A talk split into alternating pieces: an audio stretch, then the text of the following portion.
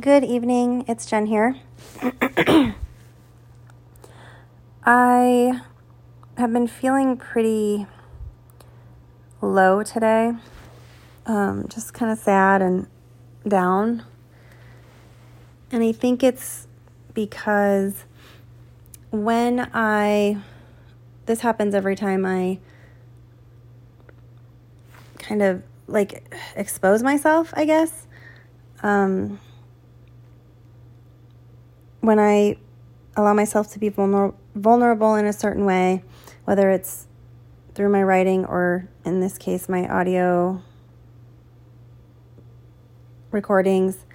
Um, in some cases, it's just through a relationship or whatever. But whenever I show my vulnerability, it's always followed by this really low point for me um, almost like not regret, but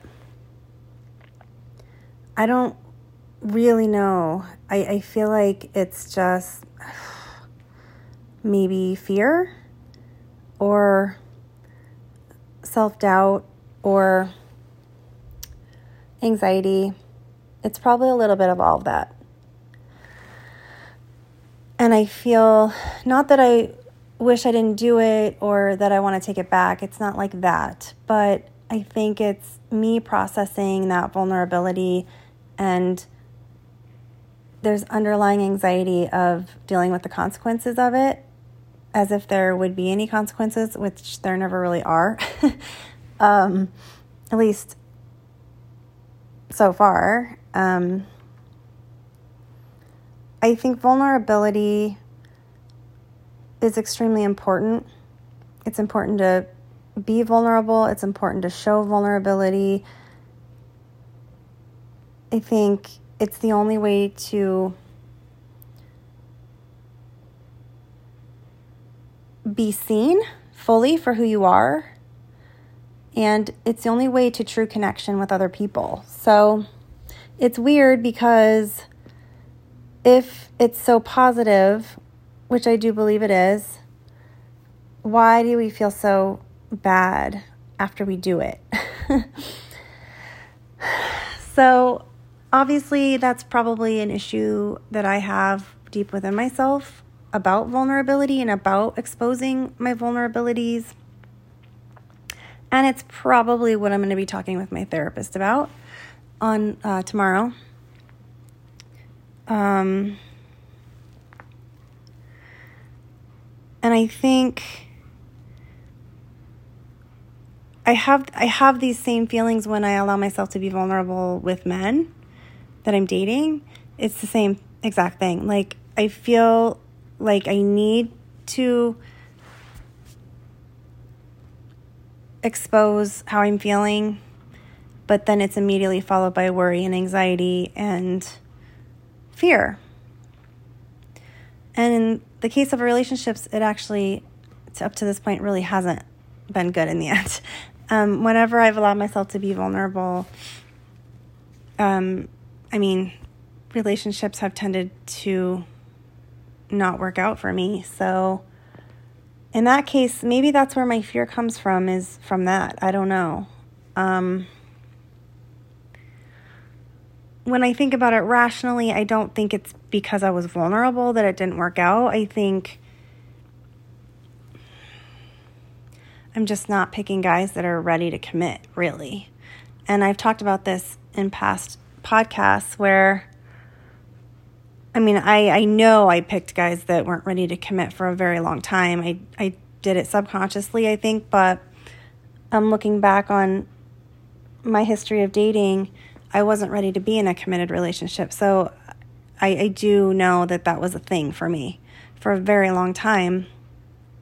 But now I don't, I, I truly feel in my heart of hearts that I'm ready to commit to somebody. So maybe it's just a matter of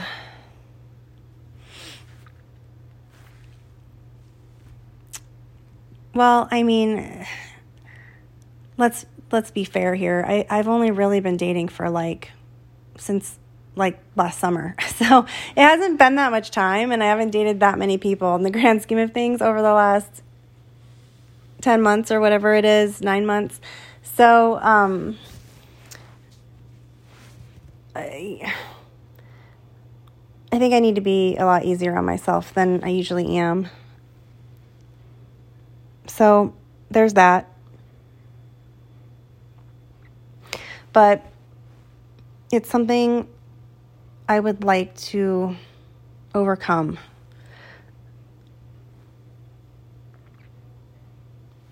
I haven't worked it out. Um, so I think what I'm going to do the rest of the night, because I'm in this very low space, um,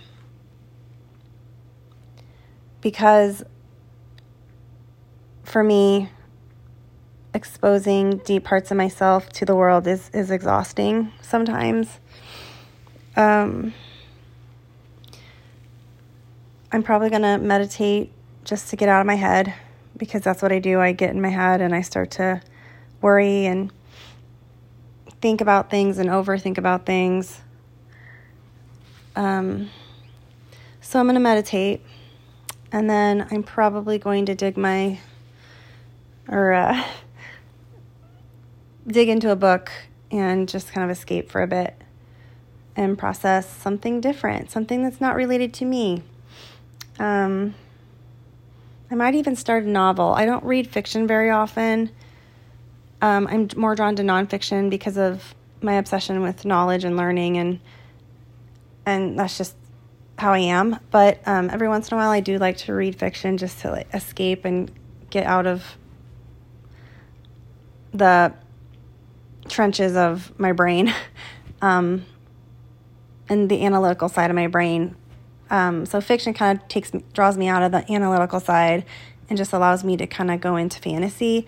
And it's just kind of an escape for me. So i may do that. I may i have a couple of books here i've been wanting to read. So i may dig into one of those just to escape to a to another life another world um, I think it's important to state that when we feel vulnerable, that is a signal to trust ourselves and to trust our truths. And I know I talk about this a lot, but people don't care about us the way we care about ourselves or think about ourselves. They don't. It's it's funny. There's a line from Schitt's Creek um, that Alexis says. She says, "David, nobody cares." Um, so I say that to my daughter a lot. Ashley, nobody cares, but it's true. Um, we tend to self obsess because obviously we're in our heads twenty four seven, and we're in our bodies 24 7. We're with ourselves every second of every day for our entire life. Um, nobody else is thinking about us the way we're thinking about our lives. Nobody else is obsessing the way we're obsessing about things. So I think it's just a reminder that when we are feeling vulnerable and we are feeling worried or anxious or depressed because of our vulnerability being exposed, we must remind ourselves that number one, anyone who's bothered by that is not somebody that we should concern ourselves with. They're not worth our time. Number two, majority people are probably going to relate to us more than the opposite. You're always going to have people judge you, but who cares? It's it's not your problem. And three, it's very important to put ourselves out there in order to be able to connect with other people. So just remind yourself of those things. That's what I'm doing, at least trying to. Um,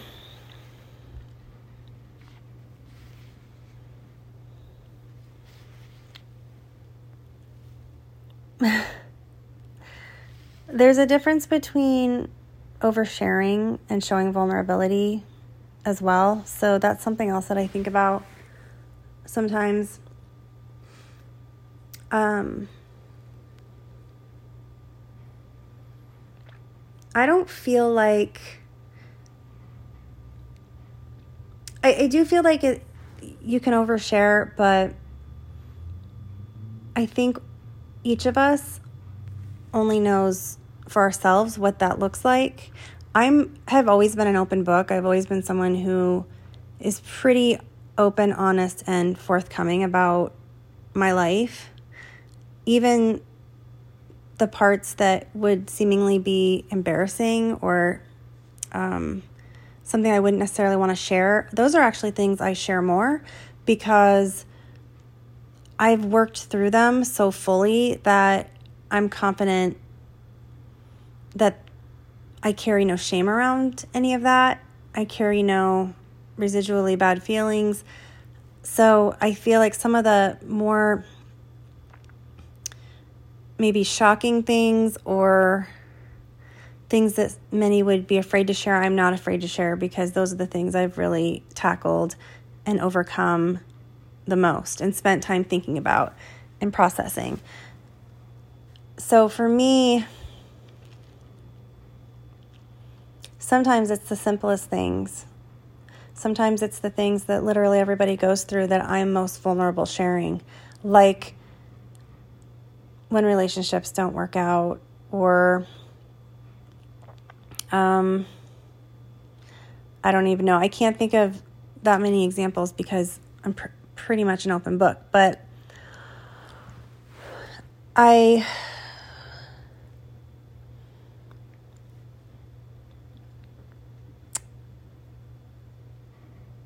I don't know. Um,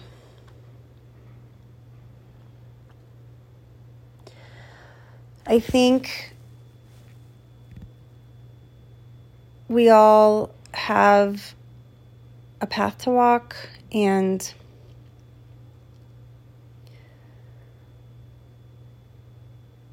we only know within ourselves what we're ready to share and what we're not ready to share.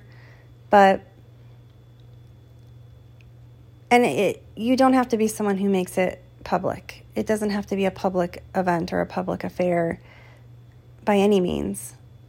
And social media has definitely made us more public in the things that we share than, you know, prior to techno, you know, the internet, but um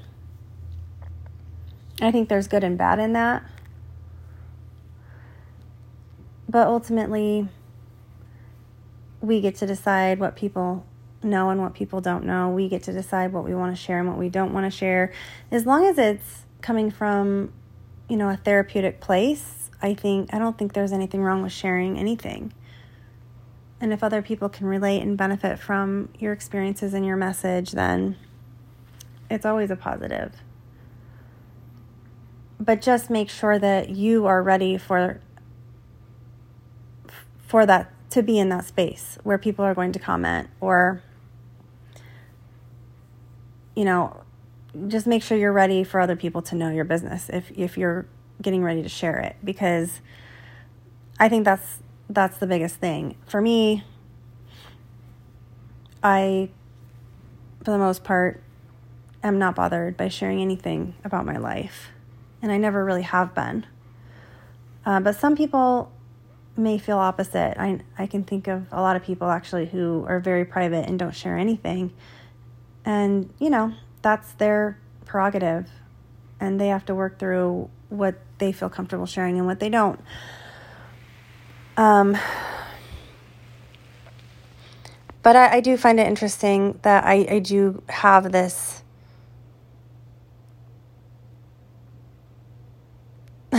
almost like vulnerability hangover after I share things publicly for like a day. And then I'm usually over it.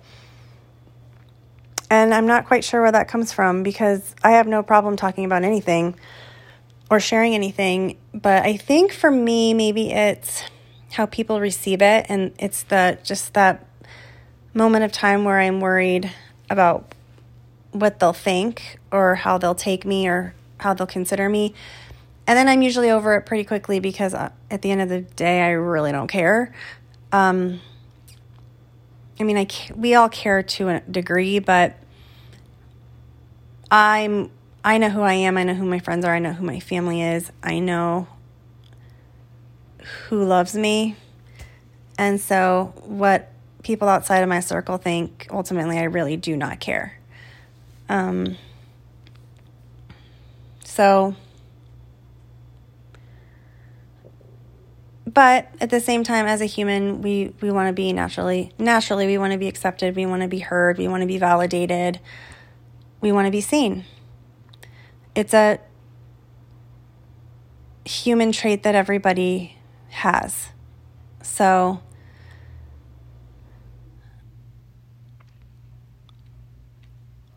you know it's